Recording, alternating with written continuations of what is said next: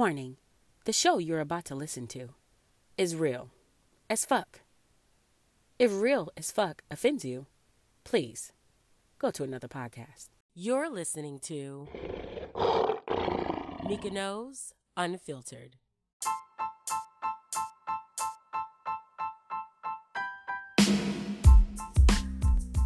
Hey y'all, what's up? It's me, Mika Knows, and welcome back to Mika Knows Unfiltered. This is the end of chapter 3. As some of you may know, I refer to my seasons as chapters because I believe this is just one big story. Uh, any journey in life is a story, so that's why I refer to them as chapters. It's somewhat poetic. I like to imagine I'm that deep. Anyway, um, today's message is going to be a little brief. Uh, it started off as a Facebook post I was going to do before I started my week, but it just got a little long. And I'm sure for a lot of you that even know about my podcast, you'd rather hear it than read it. So I decided to stop typing and start talking. Um, as I'm sure you can tell by the title, this is dealing with, uh, you know, relations between the genders. I touched on this in my last episode, and my message, I just wanted to get it out for today. Um, originally, feminism for me, um, feminism in general, it was meant to promote equality in the workplace and society for both sexes. It was kind of female lives matter in a sense. It wasn't that male lives didn't matter, but at that point in time, the female life was struggling and no one cared. Um, as it is put, the female is the mule of the world. That is an old time saying and was very true for a long time. Um, but now we're coming into our own. My thing is, while I see that we are finally getting a lot more respect than we were before, it is now this is from my point of view it is seemingly also contributing to a lot of the struggle in relations between male and females.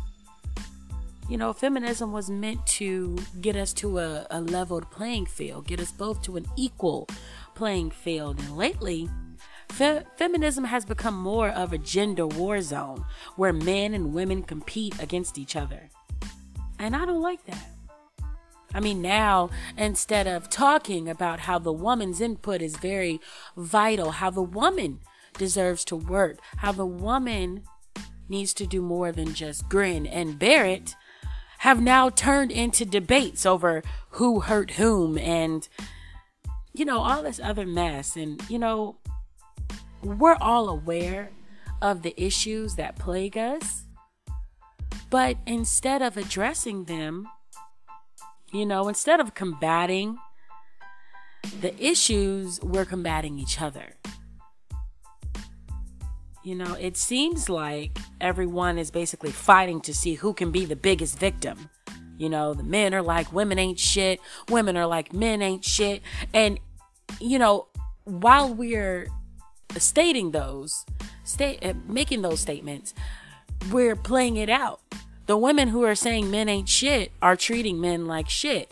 And the men who are saying women ain't shit are treating the women like shit. And, you know, instead of combating to see who can be the big, biggest victim, we really need to change our efforts. I mean, because it seems like everyone is just using their experience as kind of like a scapegoat for their negative behavior. You know, hey, I was hurt so I'm going to hurt people. You know, I was molested, so I'm going to hurt people. I'm not going to molest anyone, so I'm not as bad as the person that molested me, but I'm still going to treat men or treat women like shit because that man or woman that molested me when I was younger. That is what I'm seeing. You know, I questioned a friend of mine about their troubling behavior, and we talked about it and they revealed how they were sexually assaulted when they were younger and they think that plays in and my biggest question was now this was 20 something years ago when this all happened. You're now, you know, in your mid 30s without giving too much away. You're now in your mid 30s and you're still being a victim. And not that you can put a time limit on, you know, um, on hurt, but at what point does that hurt become fuel for good? At what point do you take control of the hurt? And remember what I said last podcast repurpose it for better things. I think it's time that we unite. We don't have to play games while engaging with each other. That's a part of the problem right there. We're, we feel so hurt and we're not going to let a, another person hurt us. Hurt is inevitable because unfortunately, no matter how many of us decide to change, there's still going to be people that refuse to change. They're still going to hurt. But what you can do is choose how you let that hurt affect you and how you let your hurt self affect others. Now, we were literally created to procreate with each other. It's evident by our anatomy and how our bodies work. It takes male sperm to fertilize a female egg. We are physically meant to procreate with each other.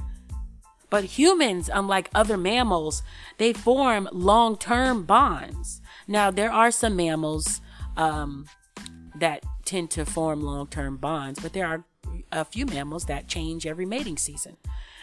And um, we were meant to form bonds and unions. Now, these bonds are meant to assist in the progression of our species. Us coming together is meant to provide security from physical threats. Um, it's meant to provide stability. Today's woman can work. Today's woman can earn decent wages. So now that we're earning decent wages, the households can struggle less.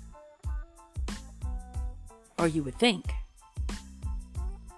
Um, but it seems that with all of this progression that's been made, you know, now women are getting decent wages and now men of all races are thriving, even though there's still, still, as we've seen in the last couple of weeks, still plenty, I mean, freak, the last couple of decades really, there's still plenty issues plaguing different races.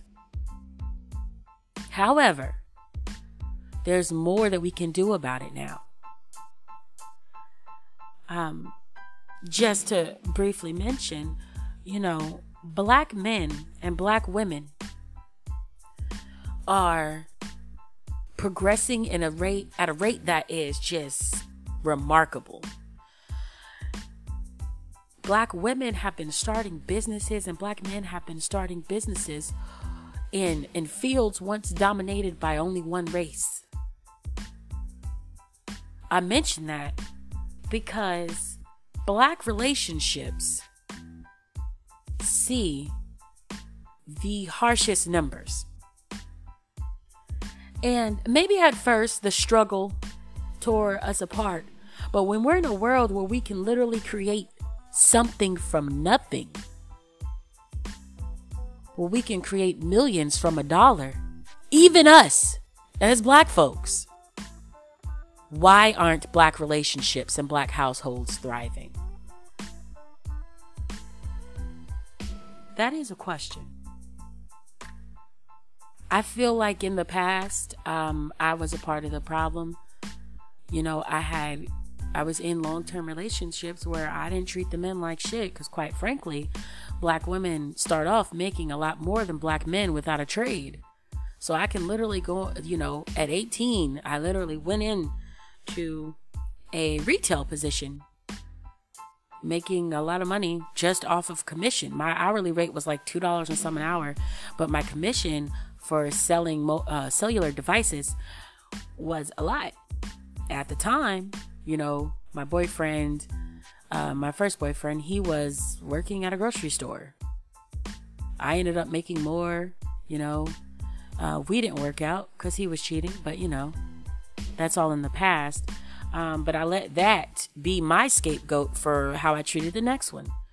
And the next one was working as well um, at a grocery store. And he and I were supposed to be something special. However, um, I was a little bit naggy because I felt like I was earning more, therefore, I was doing more, therefore, you know, he should be doing more. I let the times that should have been full of love and intimacy be filled with arguments and pettiness. You know, there was a little bit of resentment because I had taken, I, taken, I had, um, I had taken my bills up to a point where I was living paycheck to paycheck and was resentful of how he, while working a job that paid him less, still was not you know, hurting for cash like I was. Um, and so instead of accepting the fact that, and I don't think I ever told him this, so if he listens, he'll know. But instead of addressing the fact that maybe I spend too much of for the wrong things and I subscribe to different things that are unnecessary, especially at the point I was financially. You know, it's all good when you come from coming out of high school and going into the workforce and you're making what you would consider to be decent money, but then you have these things, these expenses. Now, rent, my rent at the time was only $4.95 a month uh, for a two bedroom apartment. And I didn't have a car note because my mother bought me a car. You know what I mean?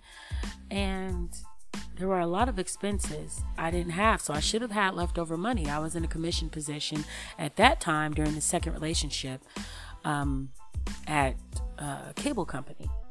And I was making decent commission. I wasn't at the top of my, you know, at, of the commission board, but I was doing well enough and I saved nothing. I spent. We ate takeout all the time. I could have cooked, you know. My mom even tried to tell me, like, you should cook for this man. And I was like, no, I work. He should cook. He works less than me. I mean, that was my attitude. And I'm kind of giving this overview of how I was. So maybe someone can learn from it because at 30, after playing all the games and treating men like shit when I was younger, I'm now a more nurturing woman.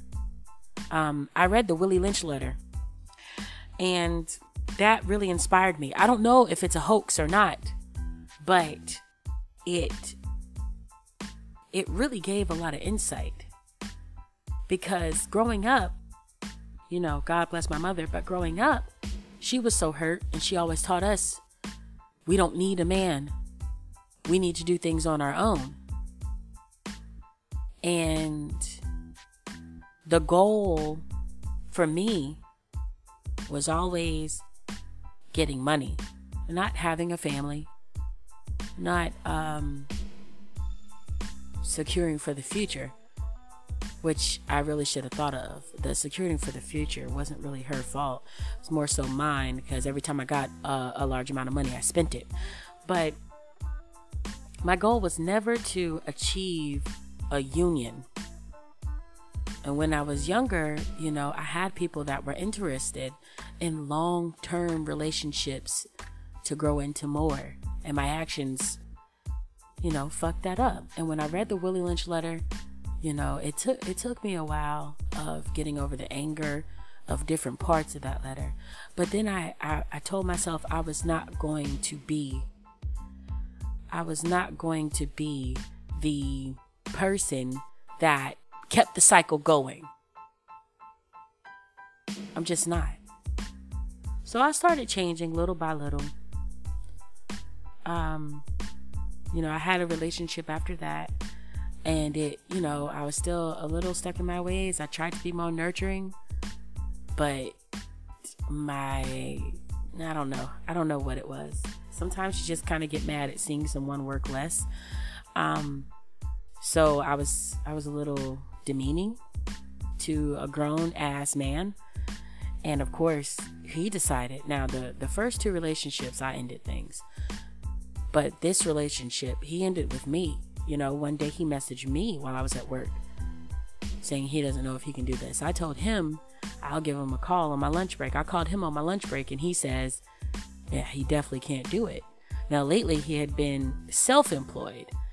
Um, and I didn't like how he was doing it. So I would always nag him about how he should do this and how he should do that.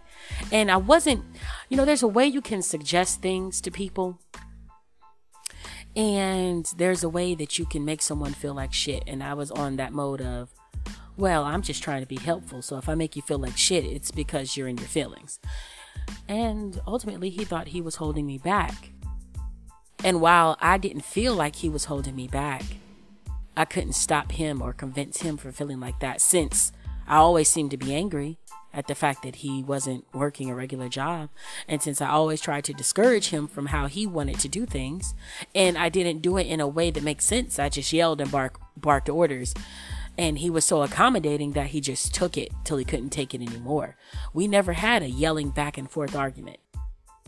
I normally nag, nag, nag, and he normally just said, okay, okay. He just took it till he couldn't take it. Um, so after that relationship, I realized there's a lot of work I need to do. I stayed single for a while. I mean, I dated, you know, casually, but I stayed single.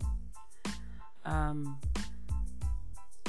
going into, I, I tried to, I, I prematurely went into two small relationships, like literally less than a month.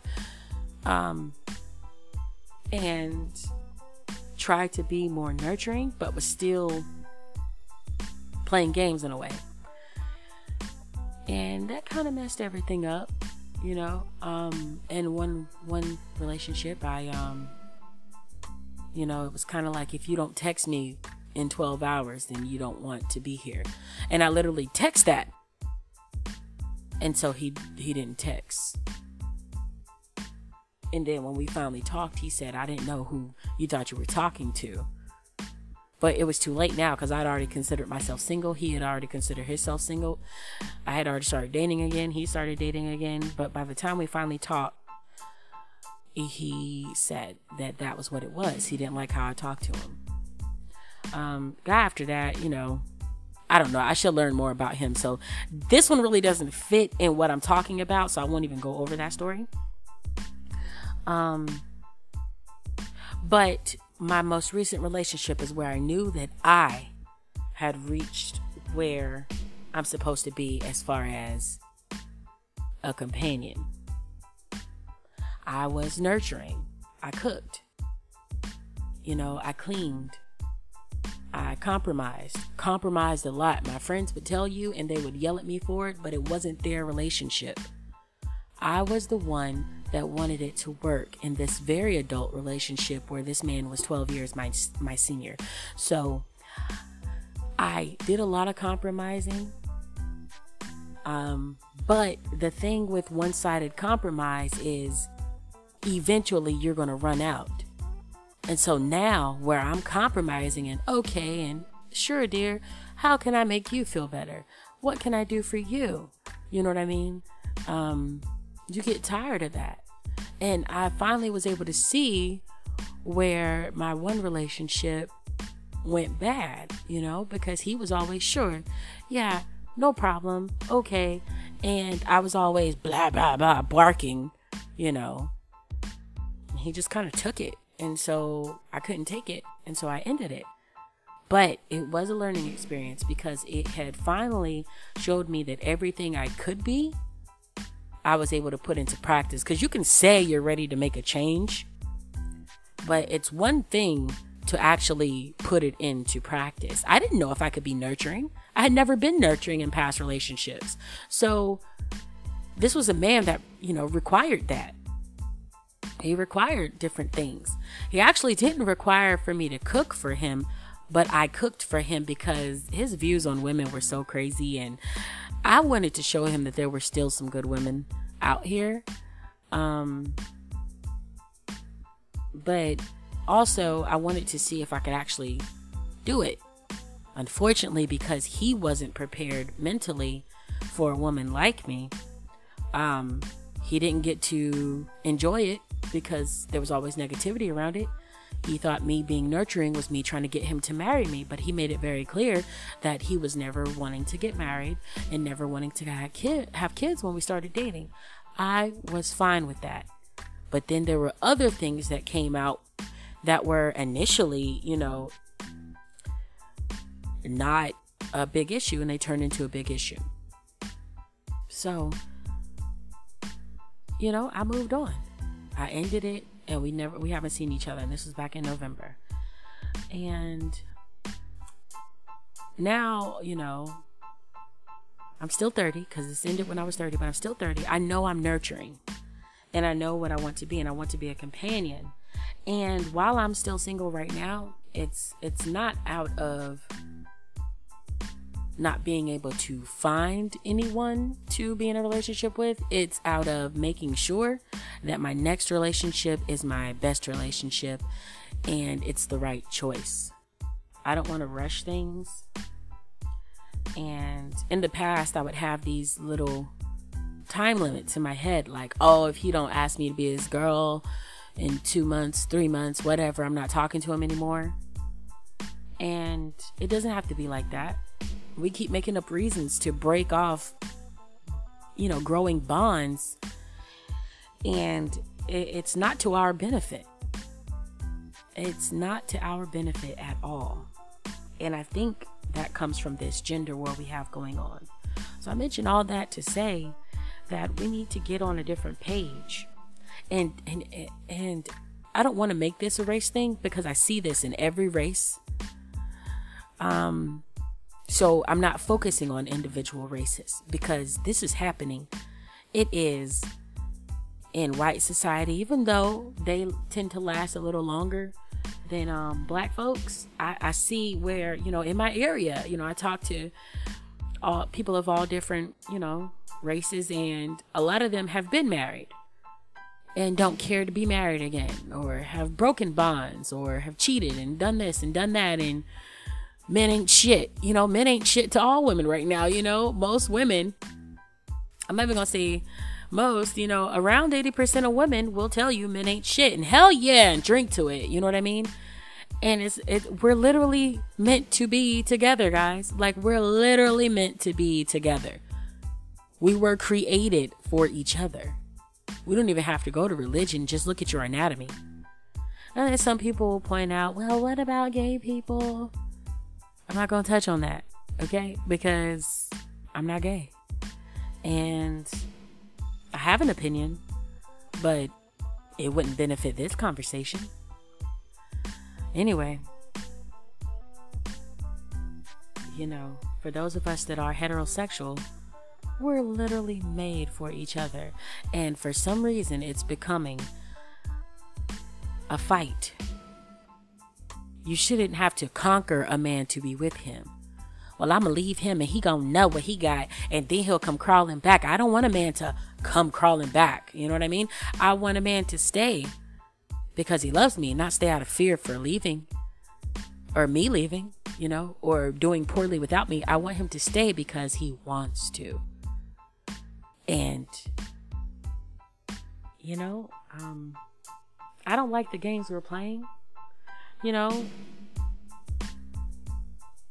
this world, it seems like divorce, which used to be a last resort, divorce used to be a last resort. And now it's, you know, plan B instead of plan, you know, f- freaking Z. And um, I don't like it. Our unions have lost their value.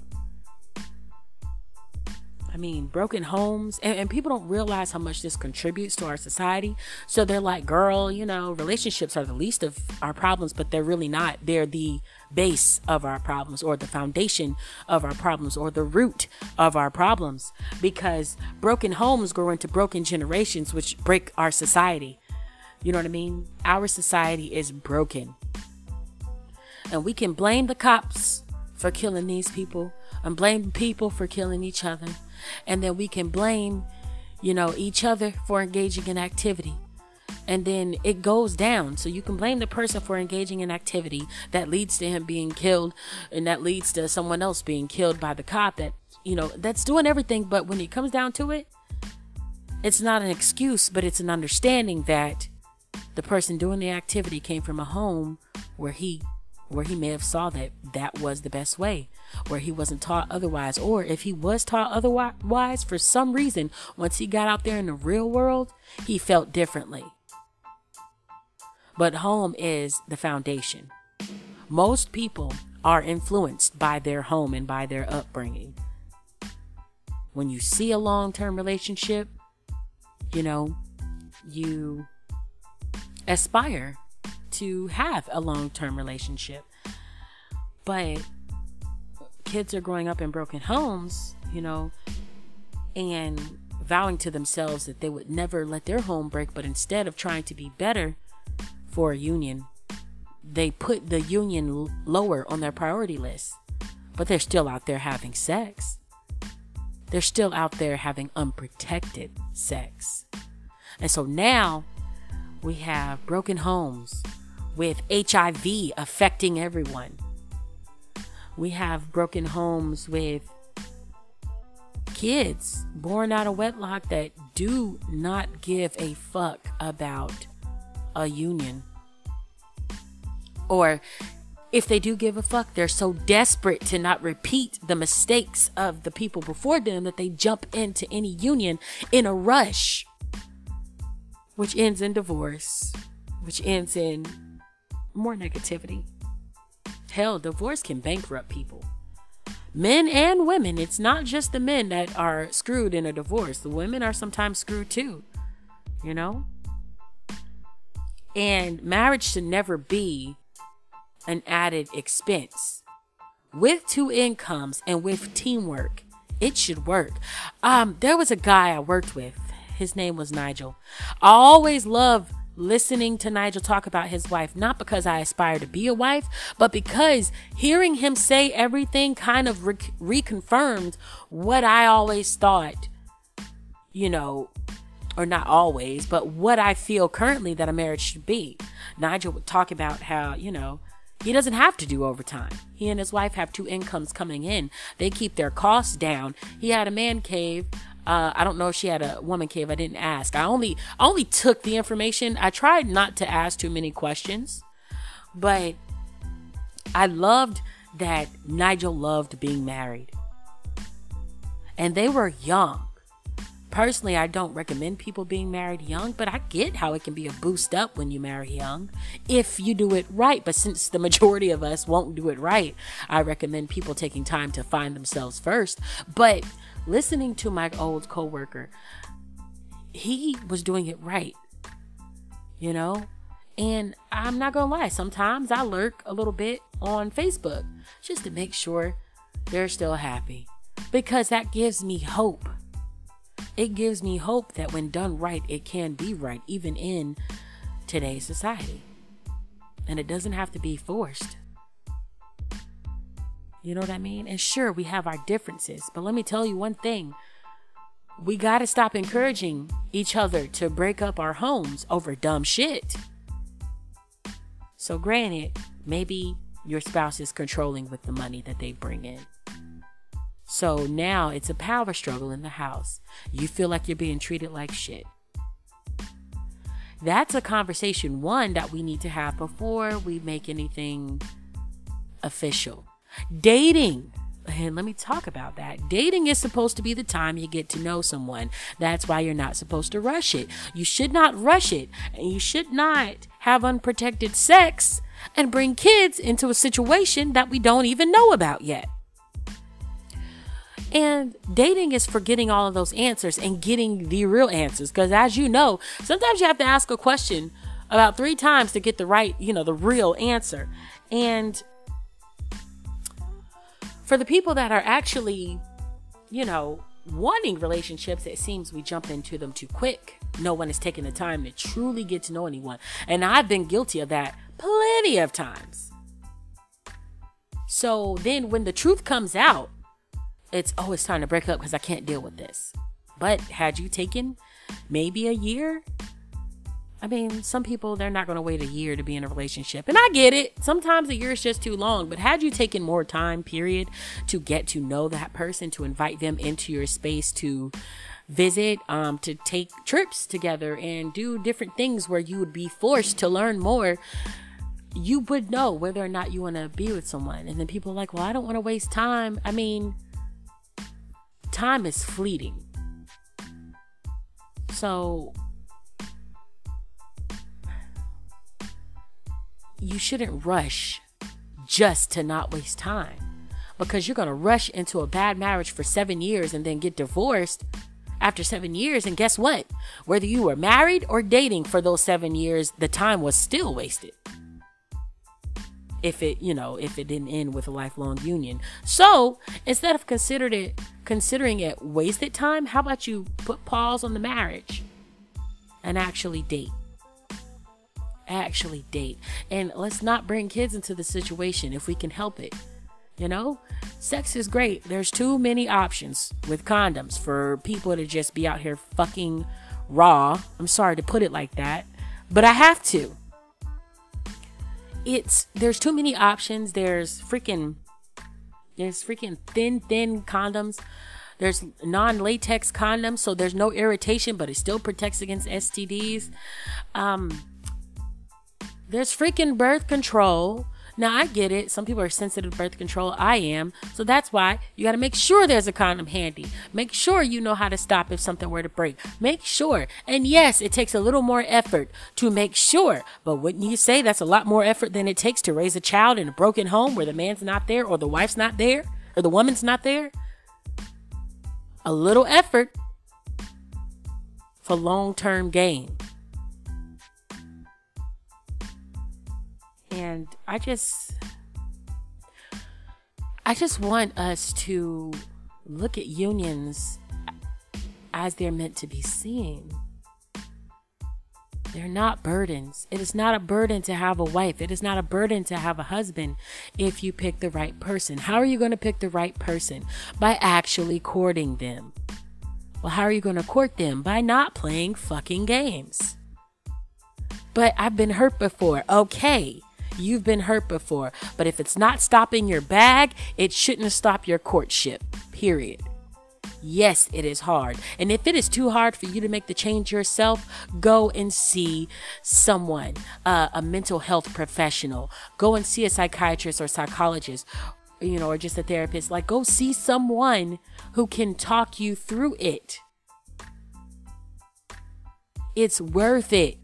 We spend so much money and time on fighting each other when that time, money, and effort could be put to us coming together. Um, there was a clip of Candace Owen, um, and she's hated by Democrats quite a bit. But there was, you know, and I don't agree with 80% of the stuff she says, but there's 20% that she's like right on the money. But then it kind of segues into something else, and you're just like, girl, you were just right. But anyway, um, Candace Owens said that I believe it was back in the 60s, um, single mothers, the rate at which um, black mothers were single was 20 23%, I believe she said. I'm not going to pull the clip up, but I'm just going to touch on this and reference this real quick.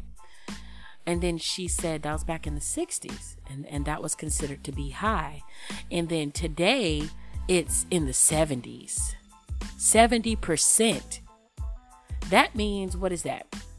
So let's bump it up to 75 because I believe she says 73. So we're going to round up to the nearest five. Um, and say 75%. So 75%, that's three fourths. So out of every four couples, three of them will break up and leave the woman without a spouse and to raise the kids on her own or you know what I mean? Like that is too fucking high and nobody cares. And you know, people talk about abortion, people fight for abortion and the right to kill a fetus that you didn't want and they use rape as a reason abortions should be allowed when the data shows that I, I did I did a um podcast episode on this where I had the actual data up.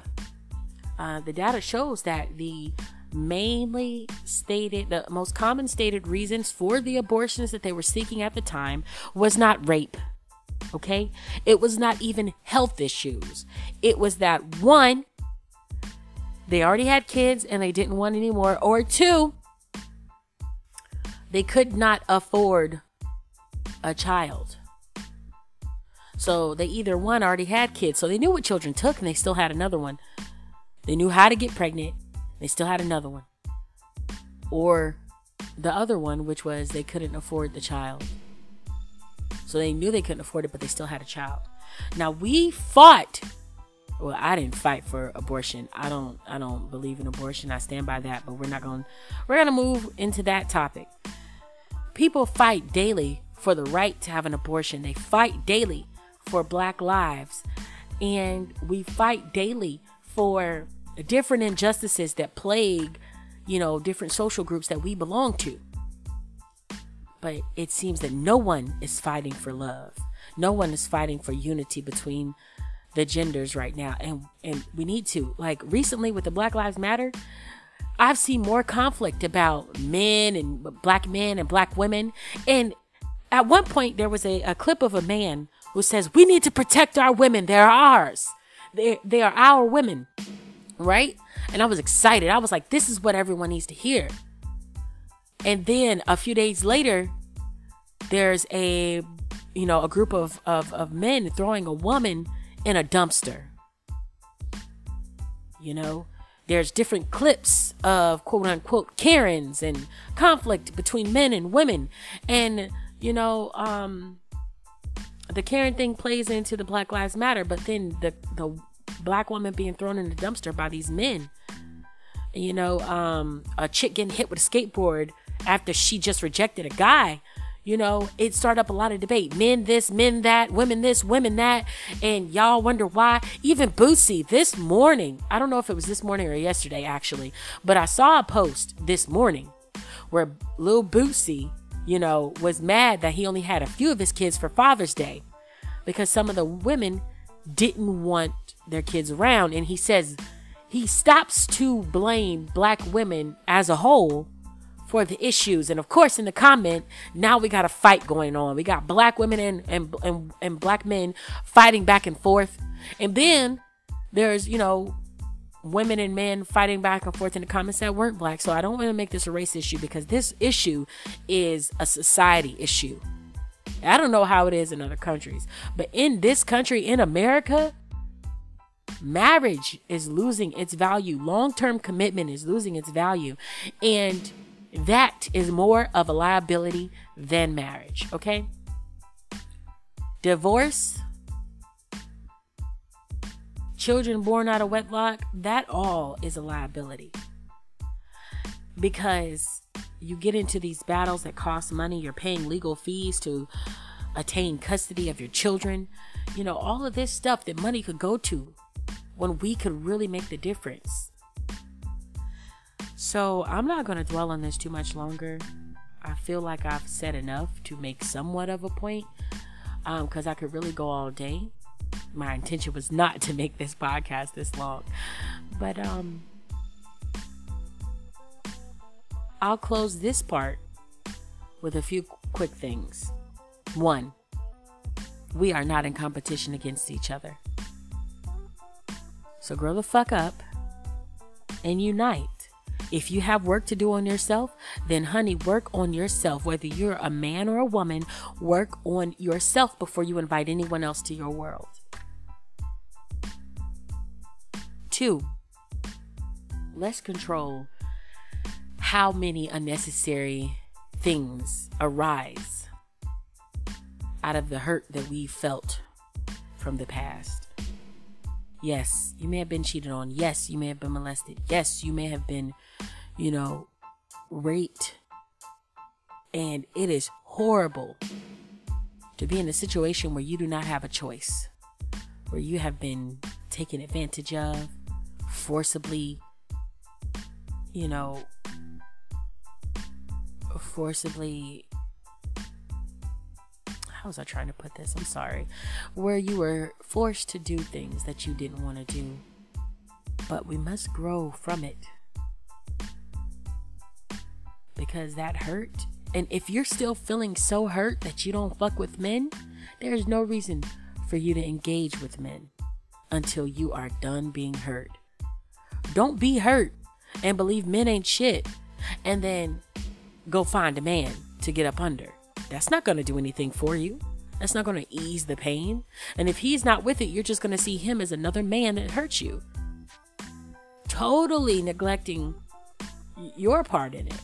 Not in the hurt that you felt from something very wrong, but the hurt you're feeling right now with this man who you only sought sought out trying to get over. You should not use a man to get over something. You meet a man when you're done getting over something. Because when you take negativity into a new relationship, whether it be a friendship or an intimate relationship, it only breeds more negativity because you are not ready. The loneliness sometimes is hard to cope with, but that's when you seek out help. If you can't cope with yourself, what makes you think you, you're going to be able to cope with another party? Hmm? Feminism is doing such major things. We get equal wages. We're starting off at the same dollar amount. Some places, some companies are still, you know, messing up, but now we're starting our own businesses, able to attain grants and loans and things like that. All right. So stop using feminism as an excuse to treat men like shit. And men, stop using feminism as an excuse to treat women like shit. Just because a woman thinks she deserves more doesn't mean you treat her less. You know what I mean? So, I say all that to say make love, not war, you know, because we should not be at war with each other. And we should fight more for each other. We should fight for our unions. People cheat. And while cheating is horrible, you said for better or for worse. So now I'm talking to the married people. You said for better or for worse. So cheating's not even the worst. It's not the worst thing that can happen. It's up there, but it's not the worst. And in these relationships that um you know, you're together but you're not married, that is your time to decide whether or not you want to get married. Don't settle just because well, he's the only one that will marry me or she's the only one that will have me. If you see red flags at the beginning, matter of fact, you see red flag. That's why the dating period is, is, is should be longer. The dating period needs to be long to give yourself time for the realness to come out on both sides. You don't want a man not being able to deal with your morning face, or your morning attitude, or your menstrual attitude, or this, that, and the third. Same for men. They don't want a woman that doesn't want to deal with their, you know, morning attitude, ball scratching, you know, whatever you guys do. we notice these differences like after we get married and now we don't want to be married anymore and then you know we've already had kids kids are an investment into the relationship they're an investment into the future you didn't have kids that are going to impact the future and you're supposed to feed them positivity but you got them surrounded by negativity because you ain't happy. You would have been happy though had you taken more time. And had you not been playing these games. Sometimes you're playing games with him he's playing games with you. We're playing games with each other trying to see who could win but it's not a competition. We are not in competition with each other. This is getting to be very long. I, I had a lot more to say than I thought. But um I'm gonna do I'm gonna go ahead and end this right now. Make love not war, you know, hashtag make love not war. Um I'm gonna end this right now. We're gonna take a quick break. And then I'm gonna come back and talk about the insecure recap for the season finale yeah, yeah, that's how I end it.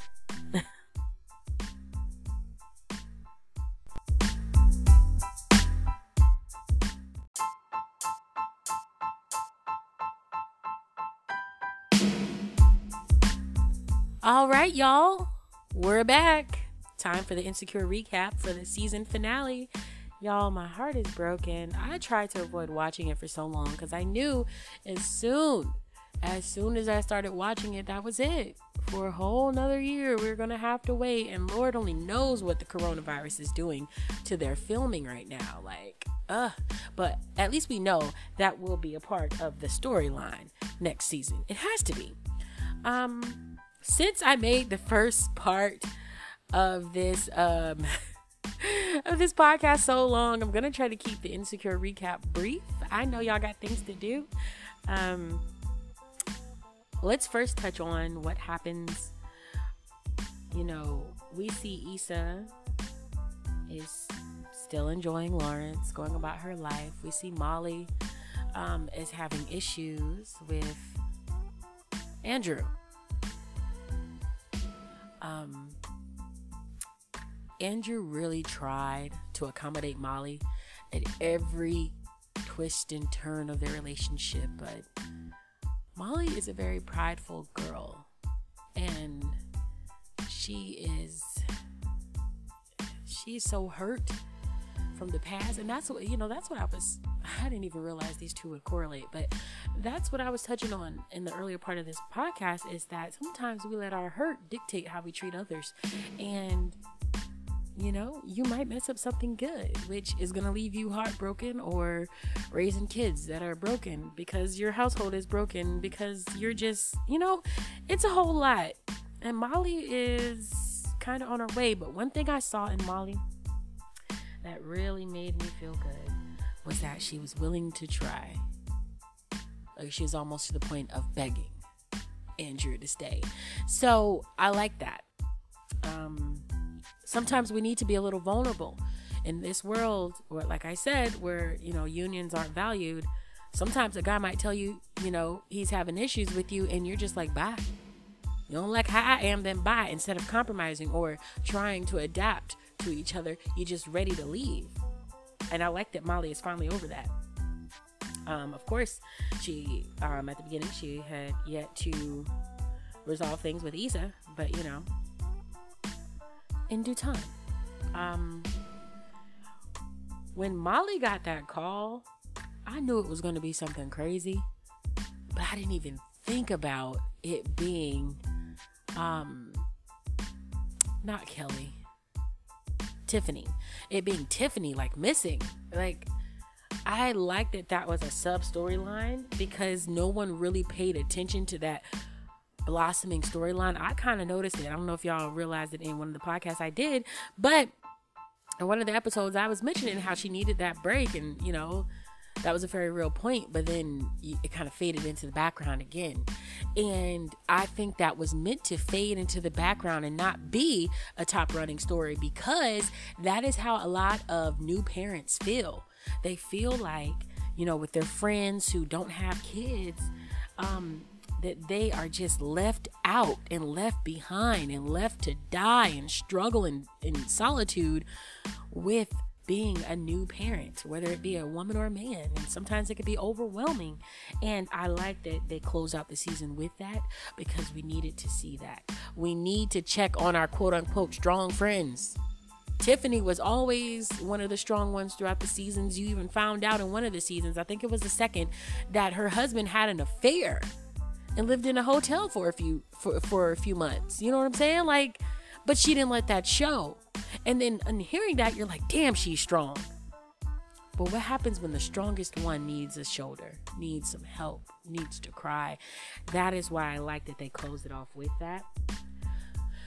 Man, that was something good. And sometimes, um, you know, like it did in this episode, tragedy brings friends back together.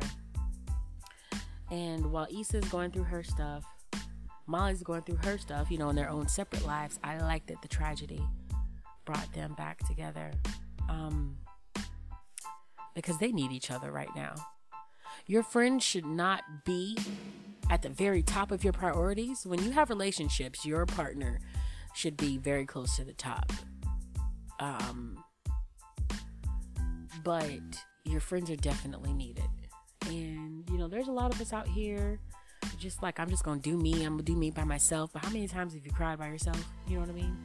Even if you just have one friend or one family member, your family members can be your friends because we love you. We may not like you. You know what I mean? Like everyone can love each other and not like each other at the same time. So it could just be that one friend or that one family member. But sometimes you just need them just to listen. And with hold on, let me not skip over this part. Issa and Lawrence like, oh my God, he has this job, and you can tell they're both afraid of what that might mean. But not only that, like, Lawrence got um, Condola pregnant. And and here's the thing, like Lawrence knew he wasn't over Issa. All them little sex relationships he had after Issa, he was fucking his way through his problems. He knew he wasn't over her. That's why I don't I think that we do need to take more time. Like you took the rubber off for what? For what? We were safe. We were always safe. Were you really always safe? Because there was some time condoms are 99.9% effective if you use them correctly. So if it breaks, hop out and get a new one. You know what I'm saying? You should not be staying in there after you have already come because there is more of a risk of it breaking and then if it breaks whatever you did inside of it can come all out and there's babies made out of situations that are you know aren't relationships. You see what i'm saying? Like it all plays into at one point there was some sort of some some mistake made and now there's a baby involved. And condola clearly waited until she knew knew and she does know know and now this is a problem for condola Lawrence, and now Issa, who's hoping to get back adjusted with Lawrence. That's a big one. Lawrence didn't do anything wrong by having a relationship with Condola because he was single. However, now Issa has to pay for it. And I'm sure she's going to take that out on him. And that's going to be one of the top storylines next season um, how they're dealing with it, them dealing with Condola, Condola's hormones causing her to act and feel a certain way. Lawrence conflicted. Lawrence seems like a good guy, and and remember in the game, the TV show, The Game, with um, Derwin and Melanie. Remember when Derwin had the baby with Janay, and he was conflicted after he got back with Melanie because he wanted to be a good dad, but he wanted to. He knew he loved Melanie. But you know, he didn't do anything wrong by getting Janay pregnant. Well, I mean, you know, there's some wrong. There's some accountability that needs to be taken there. But what I'm saying is, he didn't do anything wrong to Melanie when he got Janay pregnant because he was in a relationship with Janay. However, he knew he wasn't over Melanie. And now there's this baby. And babies can cause conflict when you're not with the child's mother. Okay? And you're trying to have a new relationship. This child needs stuff. The mother is going to feel she doesn't know whether she wants to be with you or she just wants you to be around your kid or she just wants to be mad at you. And it's going to be a conflict. So, Issa's facing that same conflict that Derwin and Melanie and Janay had. Yeah, it's Lawrence, Condola, and Issa now. They're all gonna play this shit. And I'm excited to see how that storyline folds out. I hope that people are not just watching this show for entertainment, but actually watching it for the message. Like there's several different messages that pop up, you know, especially with the friendship breakdown of Molly and Issa. Someone has to be the bigger person, someone has to address it, or it may disappear completely with all the issues going on, I love how Tiffany, Tiffany's husband, uh, Derek, stood by Tiffany, um, even with her breakdown. Because some men would have been like, "Bitch, have you lost your damn mind?" And not being sensitive to the fact that motherhood can be, um, can affect a woman mentally. Hell, fatherhood can affect a man mentally. You know, and that postpartum depression, first off, is a big issue. And black women, you know, they don't normally address it, they just try to fight through it. Um, and you know, I've talked to different guys, um, and in my dating, you know, I, have dated a guy that had a baby mama, and you know, I asked him like, well, what happened with you and your your baby, your child's mother? And well, you know, I loved her, but it was like when she got pregnant, it was just too much, and we ended up breaking up like because of the hormones. That's not a reason to break up. That's not a reason to split up the family, but that's what we've been we've all been taught to abandon when the going gets tough. So to abandon what we're doing. Um and that's that's not what you should do at all. It really isn't. But you know, people do what they do. Um, but I'm focusing on insecure now. That that part of the other part of the podcast episode is over with. I'm sorry, guys. I keep going back there. Anyway, so I like that Tiffany, uh, Tiffany's husband Derek was there for her, and now I think that that storyline is complete because I think there will be resolve. So I don't know if Amanda Seales will come back next season because she's been kind of fading out. And you know, she had that issue with Issa, like real life director Issa, instead of just character Issa. So I hope they can resolve that because I actually like her character. It's a good supplement character. Um, it's not a foundation character, you know, not a main character, but we definitely like the supplemental entertainment from it and messages from it. Um, so I like that. I like how Kelly, who in the previous seasons had an issue with her friend being a mother and not having time for her anymore, is now the doting friend there for her good girlfriend. I love it. She's ready to throw down on that bus for her friend. She's ready to get shot at and get tased by police for by police for her friend. Like that's true friendship. I like that. Um and Molly and Issa at the end of it all, they finally came back together. When Issa walked into that restaurant and it was Molly, I was like, yes, yes, yes. Because Molly and Issa, while drastically different in how they approach things, they benefit from each other. They offer each other unique perspectives to the issues they're going through, and you need that. Talking to yourself will only get you one side and one, you know, unless you have multiple personalities, which many of us do not. So, unless you have multiple personalities, talking to yourself ain't gonna work. You need someone else. And if it can't be your partner or your spouse, it needs to be a good friend. Um, so I like how this season ended. I'm glad it's been renewed for a fifth season because damn it. Now, this is what I need for the fifth season. If anyone can forward this to Issa's Twitter or something, I need 12 episodes, okay? An hour a piece. I need 12 episodes, an hour a piece, or 43 minutes after ads. So, well, 43 minutes, or uh, 45 minutes a piece, or an hour after ads. That's what I need, okay? At least 45 minutes. It could be longer, girl. I'm watching.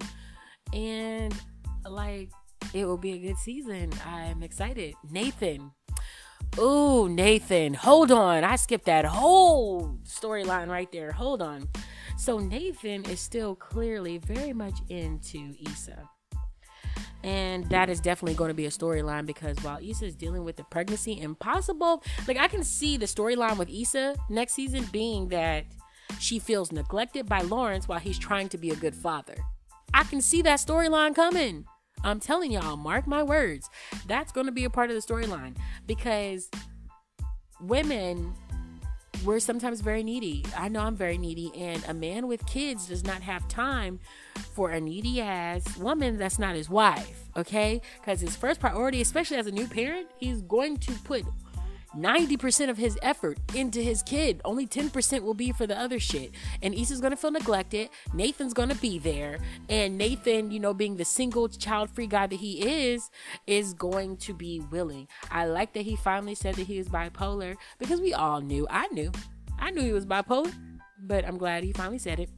Um, but, um, oh, he said that in the previous episode. I touched on that. But anyway, listen so he has that issue he'll be working on but i guarantee you while when he starts progressing through that issue he's going to have more time for Issa Issa's going to see him in a whole new light as they become closer friends and that is going to be a major storyline next season i guarantee you because that is just too hot of a topic to leave out. What happens when you move on from the guy? He becomes your friend, but now your new man, who is who was once your old man, is now fucking up again or seemingly fucking up because you feel neglected because you're in your feelings because he has a baby. Oh, I can't wait for them to touch on that. I hope that Molly and Andrew are still together in the next season. I love Andrew's character. He breaks, uh, he defies stereotypes.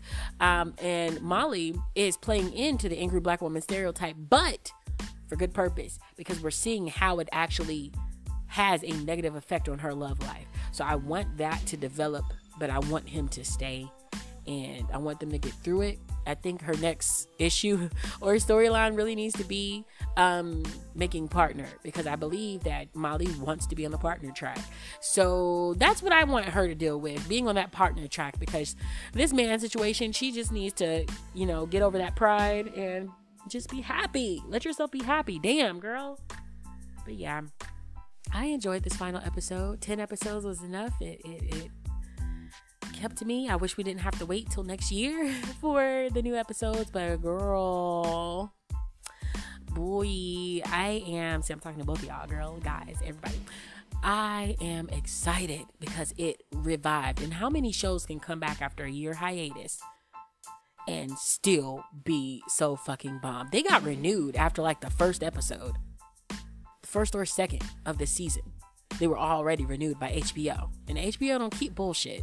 So go ahead, man. Y'all go ahead. I can't wait to see what happens.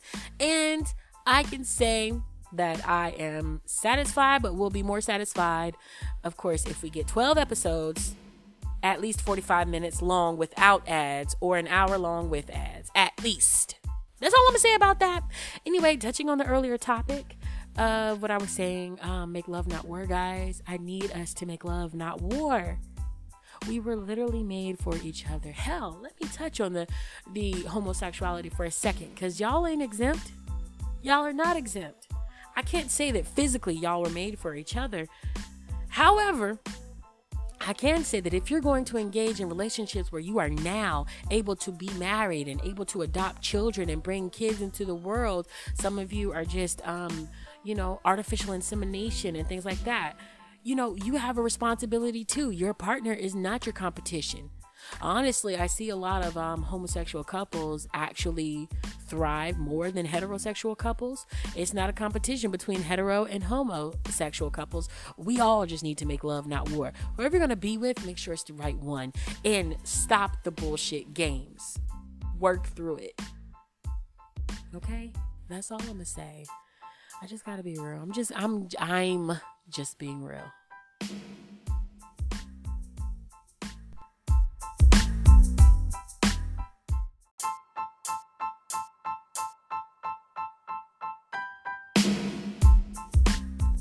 Real quick, guys. I know I just ended the episode. However, this is the end of the chapter, not the end of my podcast. I'll be coming back in three weeks with some new exciting things for you all, different segments, different.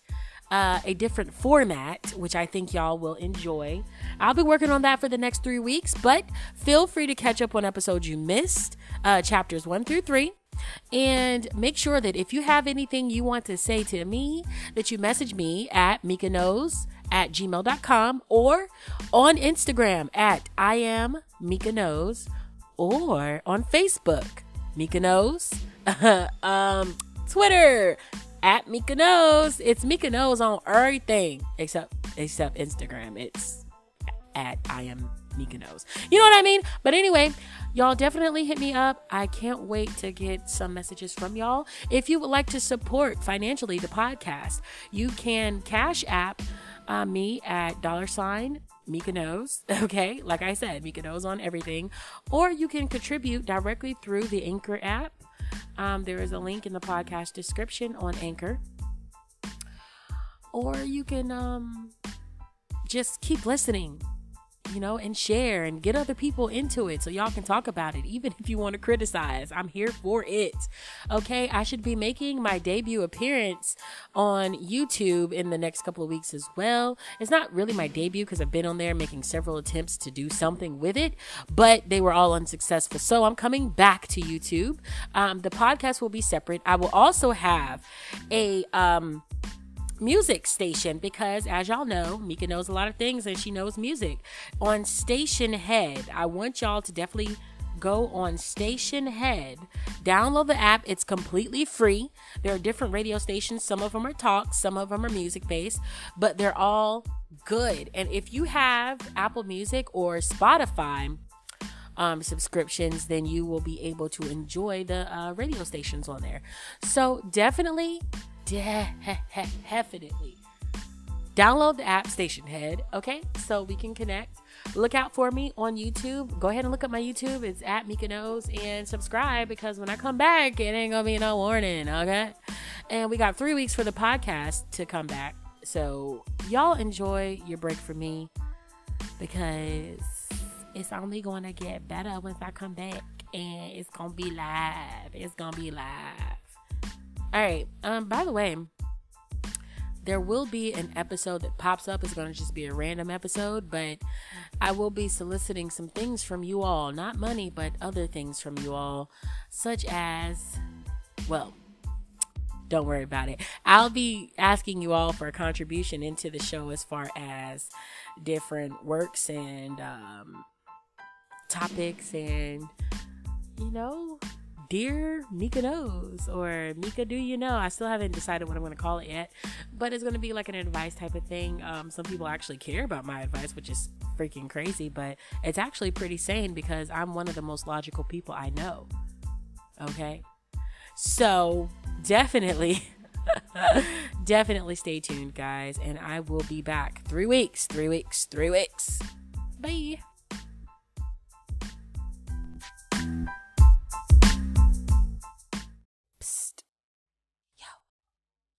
Did you like this podcast? All right, cool, cool, cool. Lit. This is what I need you to do. I just need you to share this. Like, share this episode. Share the whole podcast. Go ahead. Listen, listen. Don't be selfish. Go ahead, share the podcast, and watch everybody else enjoy it too.